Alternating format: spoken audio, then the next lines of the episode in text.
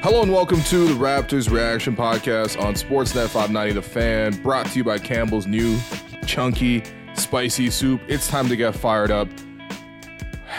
What's the opposite of fired up? I'm I'm I'm like I'm fired down. I'm like cooled down. Like I'm like frozen down or something. Like this game was terrible, and I I, I get it. It's wins and lessons.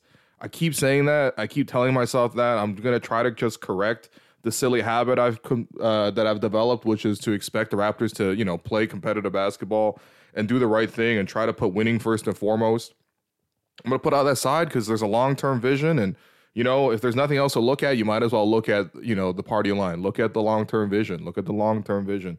So I'm trying to I'm trying to say it's wins and lessons, but I mean, listen, I don't know how you're not absolutely hot after you lose a game where you played pretty much the best defense you had all season, a nice response from that just pathetic effort against uh, the Houston Rockets where they gave up 84 points in the paint. Don't even get me started on that game again.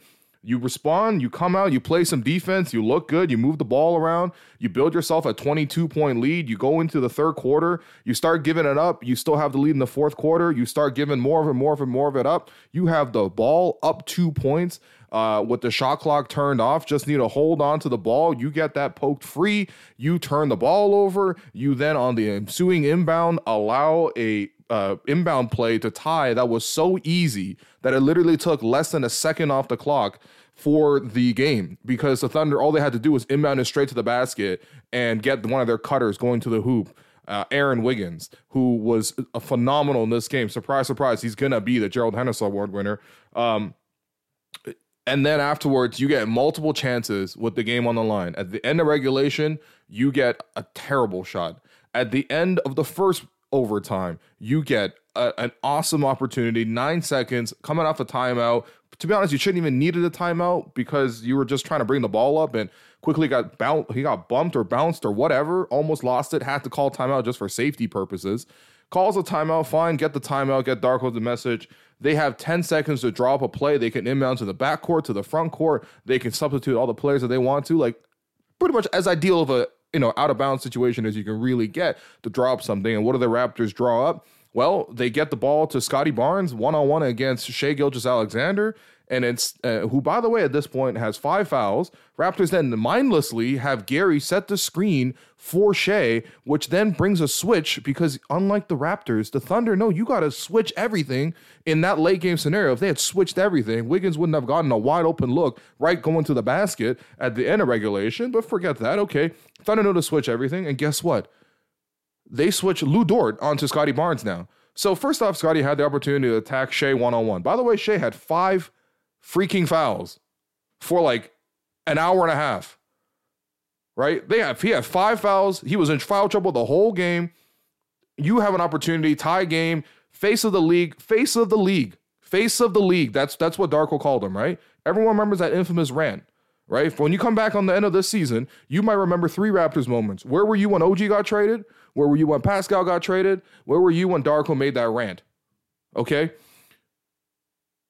Face of the league moment, takeover, every opportunity is given to you. You got a guy with five fouls standing in front of you. You attack him. Worst case scenario, what happens? You don't get the shot off. Maybe you draw a foul. Maybe you end the so many things. No, don't take the opportunity to attack him. And then the your team does something completely silly, which is let's bring a better defender into this sequence with a pointless screen. So you get Lu Dort in this situation, still don't attack Lu Dort in this opportunity, and instead you go and uh, you swing it over to Gary, who has to one on one against Shai. Well, you know what? Now the shot clock is almost completely dead. Gary goes for the sidestep over a longer defender. Shai easily blocks him. You go to double overtime. The opportunities this game, I, I don't even know where to start, man. So many disappointing elements of this game. And disappointing because the Raptors had played so well. You know, because they had played really well. Because I didn't even say the score of this game. Raptors lose in uh, double overtime. Uh, I don't I didn't have the box score pulled up yet. So heated off this. Um, Raptors lose this one 135 to 127 in double overtime. Um, you had an opportunity in this one. For first off, you played really well. You did a lot of good things. You did. You held Shai to a relatively quiet night. OKC rec- responded after you know being down. You expect them to do that. They're literally like the number one or two seed in the What what are they right now? The number two seed? Number two seed? Are they number two seed or what are they? They are in the standings right now, uh, tied, tied with Minnesota at 35 and 15, um, which is just a few games back of Boston for the first record in the league. So you know they're going to make a comeback. You know, even though they had some injuries in this one, no Jalen Williams, the the wing one, the good one, to be honest, uh, not to be rude to the other one, but the good one. Um, you know, but they were going to respond. They were going to make a comeback. You know how fired up Shai and Lou are to play against the Raptors every single time and you actually gave yourself a great performance. You put himself in a position to win, and then you just like spit on it. You just throw it on the ground. You stomp on it. You ignore it. And so many plays comes back in my mind right now in this moment to Scottie Barnes. So many plays. And I'll say this much Scottie Barnes played a great first 40 minutes. Okay. Let me put that caveat out there. He played a great 40 minutes. Okay good recoveries, good defensive sequences, some good passes, a cu- couple cuts to the basket. You know, didn't force a shot all that much, but you know, did a good two way performance. Like you know, and he did play a lot of minutes. Let's just put all the excuses aside. Honestly, we can't do this thing every single time where we have a conversation about Scottie and all we want to do is put every excuse on the table first put the blame on every other player first, put the blame on the coaches, put the blame on the sequence. Maybe he was injured, maybe he was tired, maybe he was upset. Maybe no, no, let's just talk about it, right? Because if it's about to be the face of the league or a minimum face of the franchise, we have to have these conversations day in and day out. This is the guy. This is the main guy. And this is what was disappointing to me down the stretch because there was a lot of down the stretch, right? Last couple, last fourth, the fourth quarter was very close. The overtime periods were also very close. So a couple plays that stand out to me. Number one, Raptors are uh, trailing, or Raptors are in a one possession game. In the end of regulation, uh, their plan for a lot of the game was to come double team Shai. But of course, you double team, then you have to scramble and rotate against the pass, right? Everyone knows this. So Scottie's originally on uh, Giddey at the top of the floor, um, and Shai has it on the wing. Scottie comes over with the double team uh, Shai eventually gives it back up to Giddey, and Scottie doesn't even make a half-hearted attempt at closing out. And look, I get it. Giddey is like a, you know, he shoots like a really low percentage from three, but I do not care for this. Let me like look at the guy, turn my back to him, and just ignore him. Let me wave him off. Like this is how many? What first up? What what defensive value does that have for real? Like I'm don't don't tell me like mind games or something. We're talking about professional athletes. We talk about mind games. Okay how many times does this happen already? What about in the rookie season when he was guarding Luka Doncic at the end of the game, got crossed over on a step back, waved him off, said, nah, I'm gonna turn around on him, and Luka hits the game winner. If you don't learn from that, if that's not like a, oh wow, I really screwed up, that's such a thing, I'm not gonna do this anymore. This is kind of cute, maybe, I guess. I, I don't even, I, what's cute about not playing defense? But fine. But you know what? This is not even the first time this happened this season. You remember when the Raptors first trade after OG Anunoby, um, when they finally got home to Cleveland and they got RJ Barrett and Immanuel Quickley's debut late in the game, one possession game. The Raptors were up three. The Cavs broke out in transition. They swung it to Okoro, and Scottie looked at him and literally waved at him from like 10 feet away and then turned around. And guess what? Got away with it then because Okoro missed the shot. And you might say, well, again, Okoro's not the strongest three point shooter, although he is shooting a decent ish percentage. Whatever. Obviously, he's inconsistent. Why? Why, why that play? Look, seriously, like why? What like I, I need I need to know the reason why. What is the value of that play? Of turning around and waving a guy. Just just even make a half-hearted contest. I'm not saying fly out there and then give up the dribble, like blow by or whatever, but at least had a hand up, rotate over, some urgency, which is so strange because he played with urgency the whole game. It's the opposite of what you usually say. Fourth quarter, he turns on. First three quarters may not be there all the time. First three quarters were awesome for Scottie. Again, putting all those things aside, let's just address the game today. That play wasn't made. Okay. You go into overtime, and again, late game, like you have the perfect opportunity to attack against a guy with five fouls. And I'm not saying that this is like he got double teamed and then he needs to shoot over double. I'm not trying to do the Skip Bayless over LeBron. Like I want you to take the final shot over passing it to wide open teammate. Nah, man, it's one on one. And like, dude, who has a walking mismatch in the whole game other than Scottie Barnes? For real, like who? Right? Even Shai doesn't have the physical gifts that you would argue that Scottie does. Right? So like just attack. What's the worst that can happen? You miss, you go to overtime uh, for a second time. We can all live with it. You know what I mean? We can all live with it. The coach is drawing the play up. I hope the coach is drawing the play up to, for that because it was a kind of a raggedy play. But whatever, the ball was in the right person's hands in the right moment. And you might say, well, you know, for a lot of overtime, was a lot of Quickley going. And guess what? I'm happy with that. Guess what? Quickley was doing a good job. It's overtime. Whatever you need to do to get buckets on the board, and Quickley was hitting some floating bank shots. Quickley was drawing fouls. Quickley was finding Jakob Poeltl for high low passes uh, or pick and roll passes for little floaters and stuff like that. He generated most of the offense in, in, in overtime, the first overtime period. But then on last possession, doesn't take it, swings it over to Gary, throws a grenade at him, and grenade now says Gary has to create. I'm, like Gary should not be the one. Okay, anyway, whatever. So that's the end of the first overtime. Start of the second overtime right? Raptors win the jump ball. They actually catch the Thunder with bad floor balance. There's a three on one fast break. And I forget who, maybe Dennis hits it ahead to Scottie, who's wide open under the basket. And instead of going up for the layup or going strong and just completing the play, he shovels it back to Jakob, who's a trailer. And Jakob ends up getting like swatted or bumped or something from behind. I'm, and I'm not trying to hear like the, you know, who's selfish, who's unselfish thing. Take the shot, take the layup. You're the leader of the team. Okay. Then you see a couple other sequences over the fourth quarter where, or in, in the second overtime, where finally he gets the ball from three and he finally takes a shot. This is the first one he's taken pretty much for like at least 10 minutes now. Takes one shot, airballs the three, and it gets the crowd even more riled up. And then you have sequences where he's not coming over to rotate and help, and Giddey gets an and one. Like,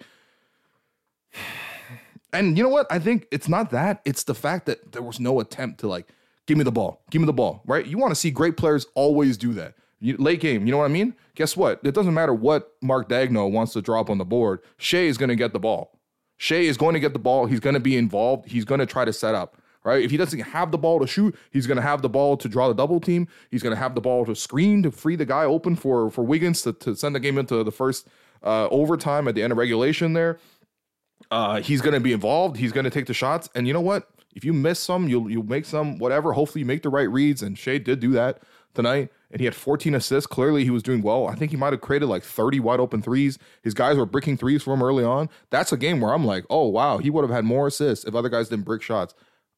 We cannot honestly, I just don't think it's even fair to move forward as a franchise. Not fair, productive, let's just say, to move forward in the franchise if like this isn't even talked about. This isn't even discussed. And like you can point to other players. RJ Barrett made a crucial mistake at that last play, right? At the end of regulation. If he just held onto the ball, got the foul call, and then got to the foul line, he was making his free throws today. That's a nice improvement from before the injury.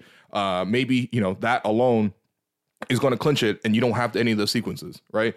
If uh, Quickley made a couple more plays uh, offensively, uh, you know, and, and not just having some empty possessions there, when he was cut off, or just it just kind of feels like he's light and gets bumped around all the time, and you know, not not not bumped around like a Trae Young getting in a call every time. Just bumped around as in like you can't get turn the corner, or you can't bring the ball up sometimes, or it's like a risky like a contested shot each time.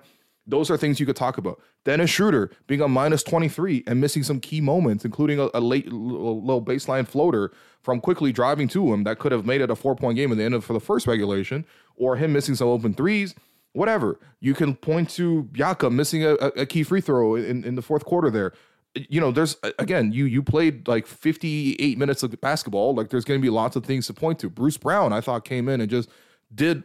I, you know what? Bruce Brown's the second I'm frustrated with, but I guess I'm not that invested because I, I, expect him to be shipped out of here next uh, next week at the trade deadline. But like in the meantime, can you not come in and just make any play that you want to? Like, is there any kind of a script? Is it I'm gonna take pull up threes? Off a pick and roll? What? You know what I mean? Like pull up threes off a pick and roll. We're gonna just j- just drive in one on three and transition like Westbrook style and miss a layup. We're gonna overhelp and gamble and leave wide open three pusher. I, I, I, Bruce Brown might have made like two good plays all night, man, and so many gambles, like just pure gambling.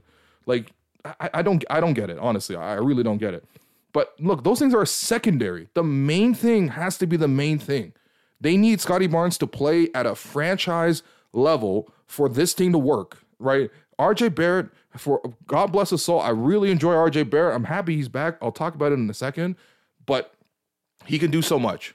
Quickley, we might have oversold at least the instant impact of Quickley, but he could only do so much, right? These type of players top out at, you know, if they get to the All Star game, it's because the Raptors are really successful as a team and, and they're like that, like, I don't even know, man. Like, like when Khris Middleton would make the All Star. I mean, even Khris Middleton is a really high level to get to comparatively. Um, and and that's fine. Like everybody's got like a, a like a limit. You can only judge ba- people based on their potential, right?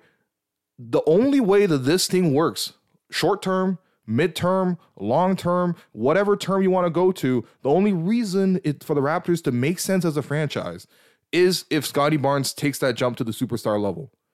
I, and I mean superstar like you look at Shai on the other side, right? You look at the previous games that he played, like um, you know what what I mean, guess he we haven't really played a lot of superstars recently, but like you know looking eye to eye with like a LeBron, looking eye to eye with a Kawhi. And I know this is asking for a lot. I'm not saying it has to happen right now. It just happens to happen eventually, and there needs to be tangible steps to take there. But like I'm talking about serious, dedicated, devoted, like and and it has to be locked in and and not just locked in, but so locked in that other guys are willing to follow that. Other guys are willing to follow the effort that you put in, the, the tenacity that you put into every single game. And it can't even be questioned at a certain point, right? You're not successful all the time. Nobody just succeeds through sheer, you know, force of will. Even Giannis will fail sometimes when he tries to put, impose his will and his athleticism and his physicality onto the game. But that's where we need to get to. And it sucks that that's the standard, right? You're essentially telling your child you know what? If you you don't come in, you if you don't come in with proficiency, our whole family's screwed. That's basically the analogy, right? If you don't give me a 95, 96, 97 type of thing, and you and you and you you take home that proficiency award, our family not going to eat. But that's kind of what's happening here, right? And that's not necessarily he asked for it. That could that could be the front office put him in this situation, the coaches put him in the situation, whatever marketing put him in the situation, his own play put him in the situation, which I I think that's the one for me but that's the conversation we need to have. And and in that sense, it was just I, I can't explain it. I can't explain. I, I I understand trying, making your best, and then you don't succeed. Like, sorry, I don't know why that became a Coldplay like lyric, but seriously, like I understand that hundred percent. I appreciate that. You know, I've seen that over and over again. I saw that from Kyle. I saw that from DeMar. I saw that from Fred. I saw that from Pascal. You know, like that's that's like ten years of Raptors basketball between th- those names right? The one guy who tried his hardest and actually succeeded was Kawhi. Good for him, right? Like I, you know, that's why we that's why we thank him all the time. But you'll live with it. There's no love lost for any of the. Well, that's not true actually. The way I mean, let's be honest. The way Fred and Pascal left, I wouldn't say we were 100. percent You know. uh eh, well, whatever. Put, that's that's that's secondary. That's more petty stuff. I think ulti- for any real, real, true appreciative fan would would thank those guys for what they did for the franchise. Um,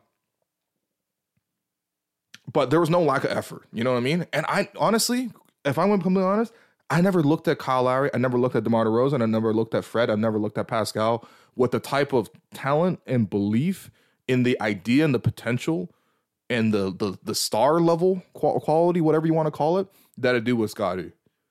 Right? And so the expectation is naturally going to be higher based on that.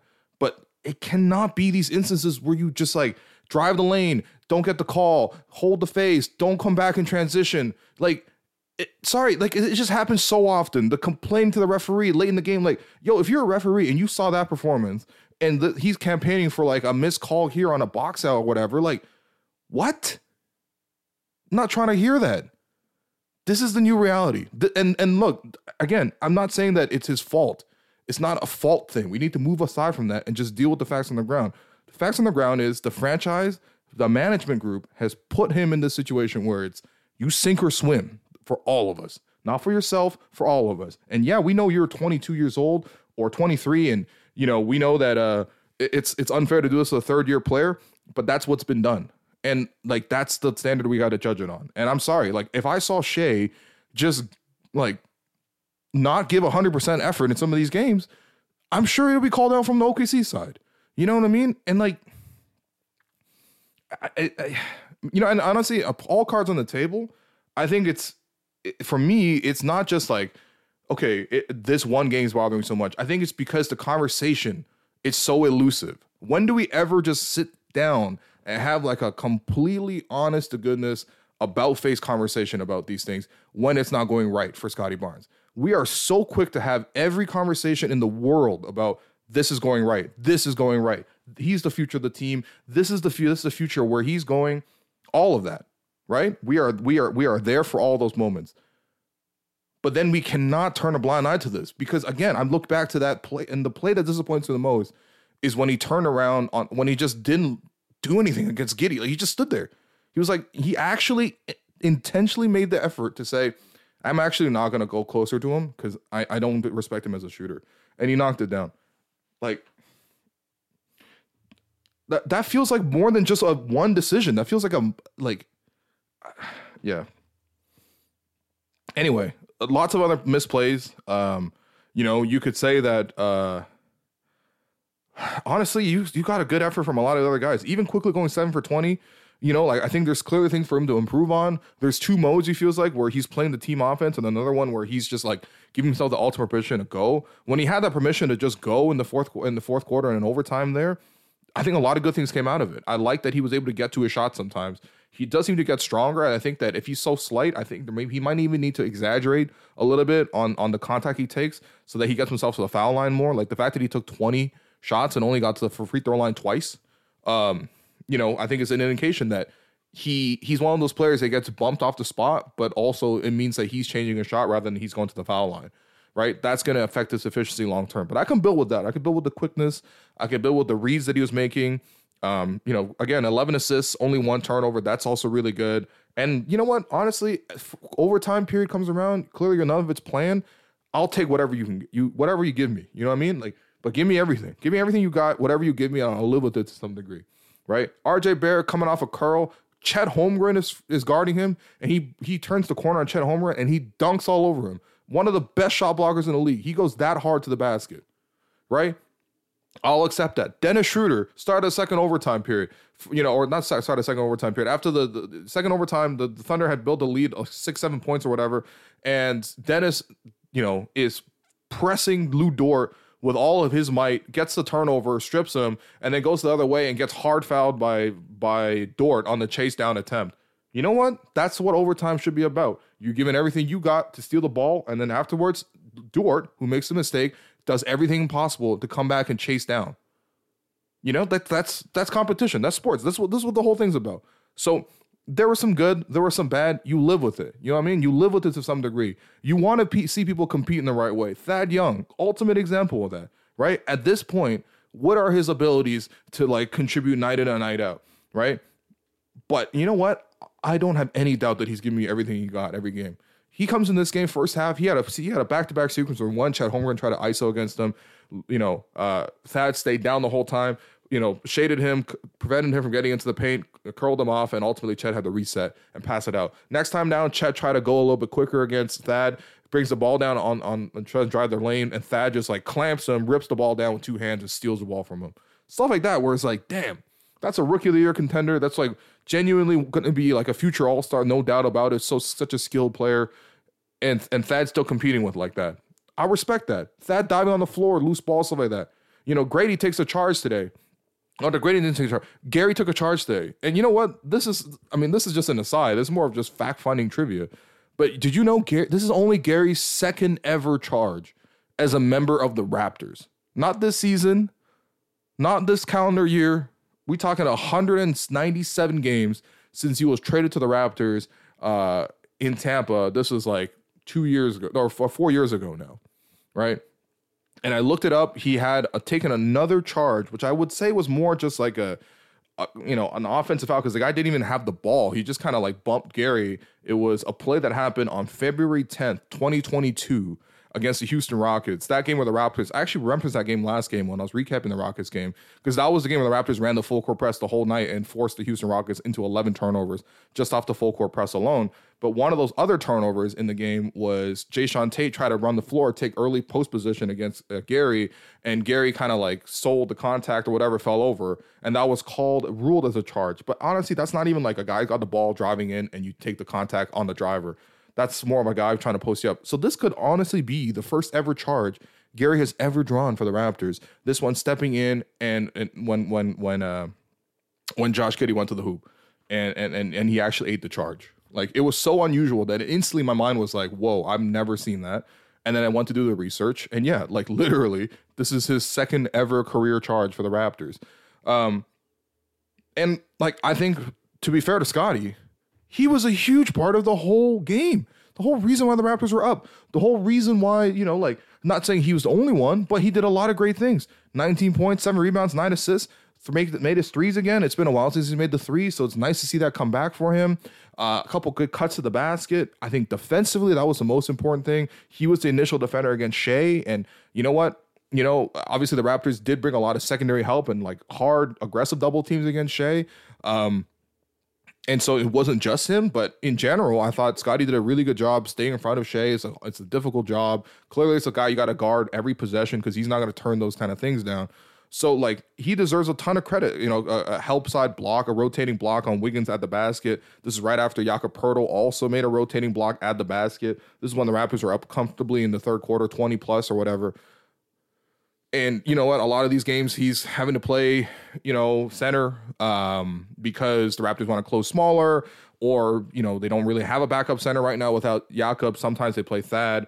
I, I would also say for Darko, like I, I don't understand the micro decisions that he sometimes goes into late in games. So in this one, for example, and I know one of the things he doesn't want to do is play like a guy 12 straight minutes or whatever. That's obviously, you know, minute management, whatever. But there's a couple things. Number one, when they were going down in the fourth quarter, like RJ wasn't on the floor for a lot of that.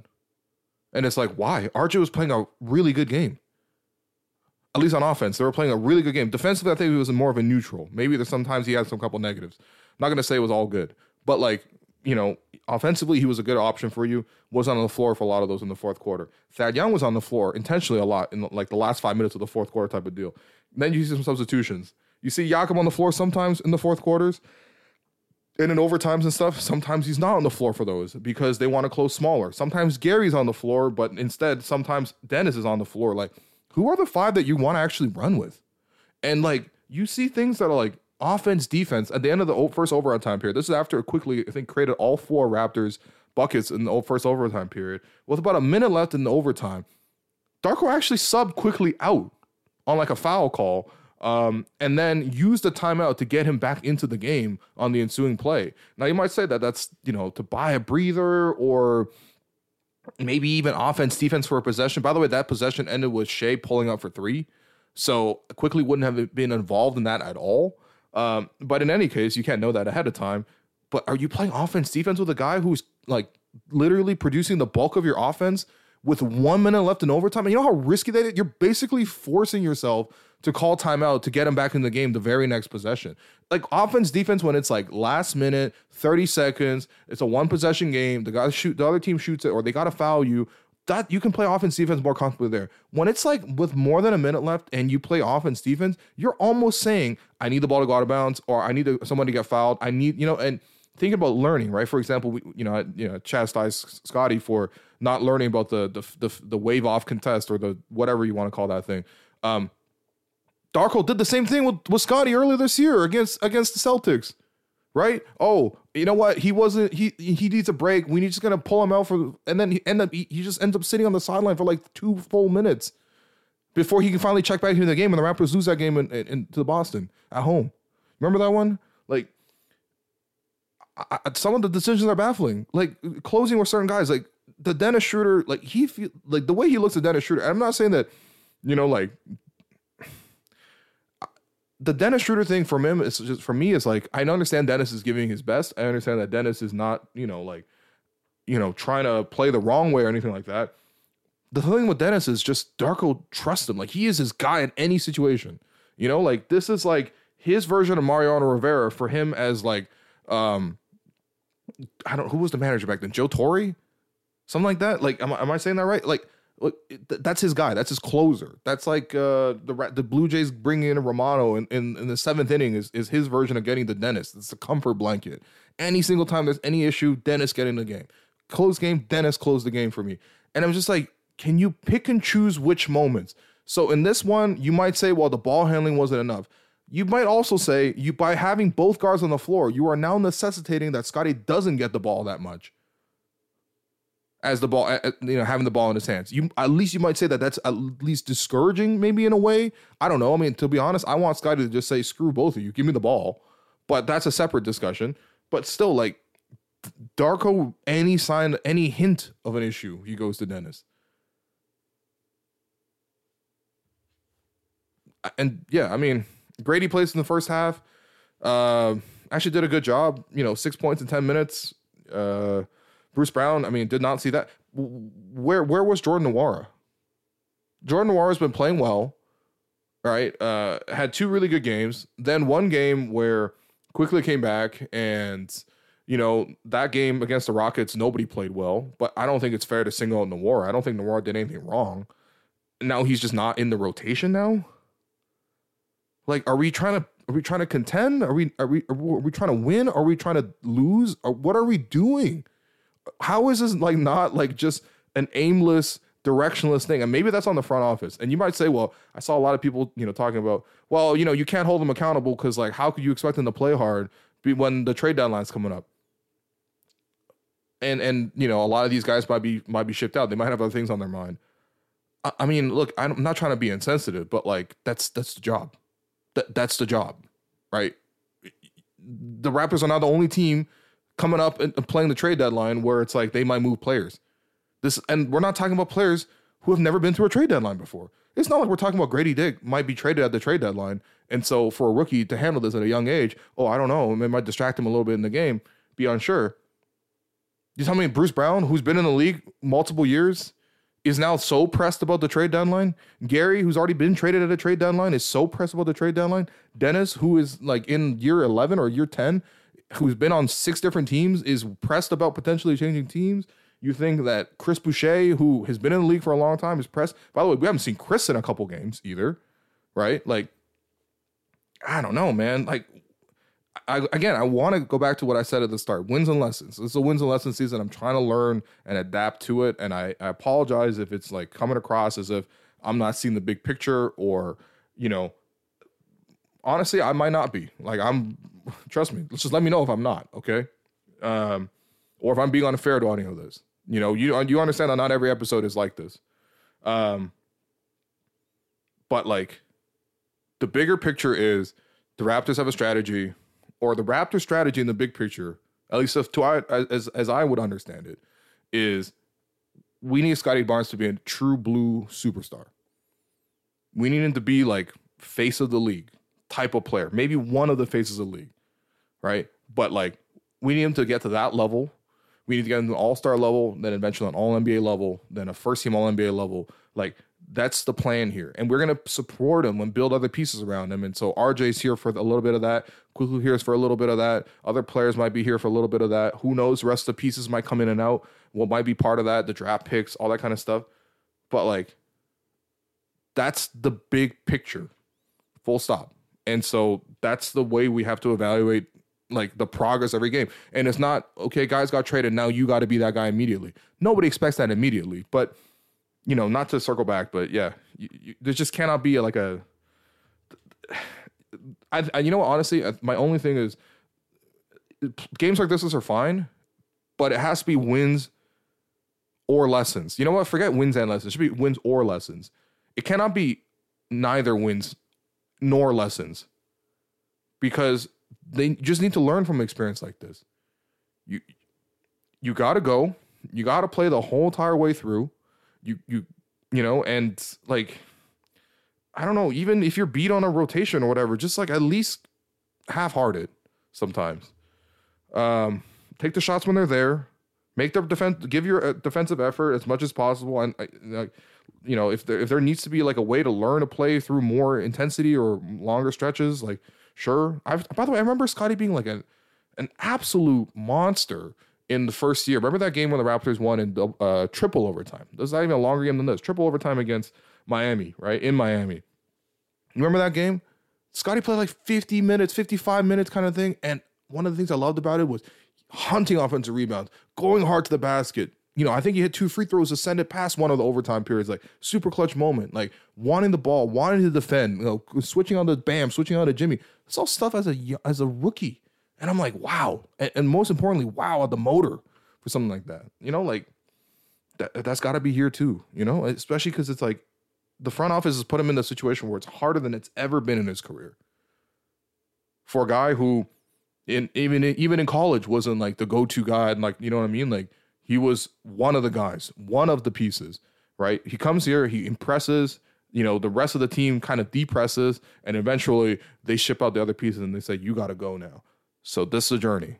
And today was, I hope, a big, big lesson, you know? Um, and if they learn from it, you look back on it, you might say, this is a really informative game. You know, I think about, like, for example, totally different context, totally different player, but an example of a big lesson, sometimes it's like an eye opener type of thing, is like, remember when the Raptors played in Cleveland two Boxing Days ago now? And because they missed a lot of players because of COVID, because of they missed a couple players because of whatever, they had to play that game with like Chris Boucher, uh, Svi Mykhailiuk, uh, Delano Banton, and like uh, actually, oh, and Yuta as like the go-to guys. And Chris was trying to go one on one against, and like literally, the, I'm not kidding. The Cavs broadcast were laughing at him and stuff like that. Like, and it was a it was a huge blowout. And then he's talked about it so many times afterwards. He's like, that gave him such a wake up call for me. I, I, took a lot from that. I, I gave him a lot of clarity on what I need to do as a player to succeed. And it led to this like pretty good two years of basketball for Chris from that point onwards, including a new contract at the end of that year where he really locked in and played a winning part in a winning role for a winning team. You know, and so like uh, just obviously different scales. Chris realizing he's not the go-to guy. It's not the same as like what Scottie's being asked to do, but there has to be a lesson that comes out of this. That's all. So your three stars from this performance. Um, I was really happy with Jakob coming back. Uh, sorry, Jakob, you played a really good game. Uh, honestly, almost a flawless game from Jakob. 19 points, 12 rebounds, three offensive, three assists, two blocks, eight of nine shooting from the field, three of four from the free throw line, including one of two to tie the game. Which honestly, in a late shot clocks or a late game scenario, if he gives me one, I'd be pretty happy.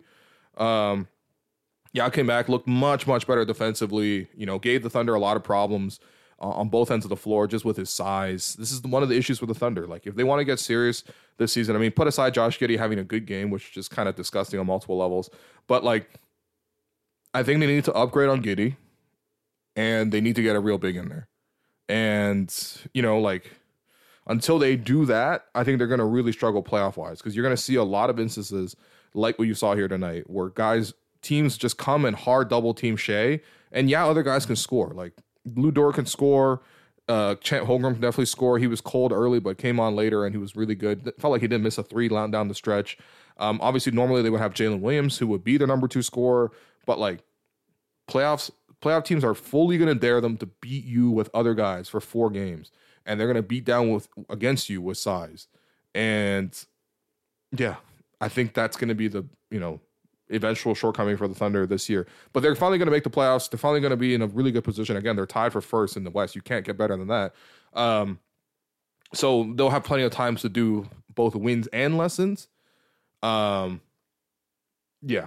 Anyway, uh, but yeah, yeah, Jakob was your first star. Second star, I, it's tough. There's there's a couple good performances. Like honestly, Scottie Van is a second star. That's the thing. Like he played really well relative to the, a lot of his rest of his teammates at least for the first like like eighty percent of the game. It's just the down the stretch, the expectations are so high for him, and it didn't really happen. But I don't know, man. I'll, I'll give it. Uh, I'll give it to Scottie. Objectively, he did the second most to contribute towards the win. 19 points, seven rebounds, nine assists. I don't want to rehash this conversation. Uh, and then your third star, I don't know. Let's let's let's give it a RJ, I guess. 23 points, seven rebounds, four assists, a steal, block, great dunk on Chet. Key turnover though. Again, all this could have been mitigated. All this could have been avoided if he just made that shot, but or kept that ball and didn't turn it over. But it happens. He he uh he turned the ball over. It happens. Your Gerald Henderson Award winner. Um, it's got to be Aaron Wiggins. I, I, mean, there's a case for Giddey for sure, but like, I mean, yeah, again, that's just disgusts me. But uh, yeah, Wiggins, 20 points, six rebounds, two assists, four offensive rebounds, made a bunch of threes. That's what actually started the uh, the comeback in the third quarter to trim it from like 20 down to like 10. Um, and then he was just consistently a pest and, and, crashed in for the glass and all that kind of stuff. Especially when the Raptors went smaller too. The Thunder really, really got on the glass, and that's the thing: wins and lessons, right? Wins and lessons. So they lost the game a couple day, a couple uh, days ago to Atlanta because they gave up 20 offensive rebounds. Darko was talking about, oh, we got we're learning box out drills. We're probably the only team in the league that that does box out drills. Uh, and then you come out, and is that is there that response? Immediately there was against Chicago. There was. Um, against Houston, there was no effort or just nothing worked anyway. So let's just throw that game out, although it was pretty terrible. And now uh, the third game after that box out drill, uh, you know, comment, you're now giving up key offensive rebounds. uh, throughout the game to a team that is small. Like they're athletic, but they're small. So yeah, I mean, wins, wins and lessons, wins or lessons, you know. But it can't be neither wins nor lessons. And today, I, I really sincerely hope it was a neither wins nor lessons type of game. So curious to see what the post game reaction is from the coaches. Um, but uh, just a tough one, a long, a, a, a, tough loss, and a long season full of tough losses. And um, yeah, I just uh, I hope it. I hope it was. I I hope this one wasn't too. Uh, I don't know, too unfair, too incohesive. If it is, again, just let me know, please. Let me know in a productive way. Um, and if it's not, then if you agree with me, let me know as well. But this is just where I'm at with the whole thing. So thanks everyone for listening. Uh, and yeah, you've been listening to the Raptors Reaction Podcast brought to you by Campbell's new Chunky Spicy Soup. It's time to get fired up. I'm fired up. I can't wait to do the show this upcoming uh, Monday. So check us out there.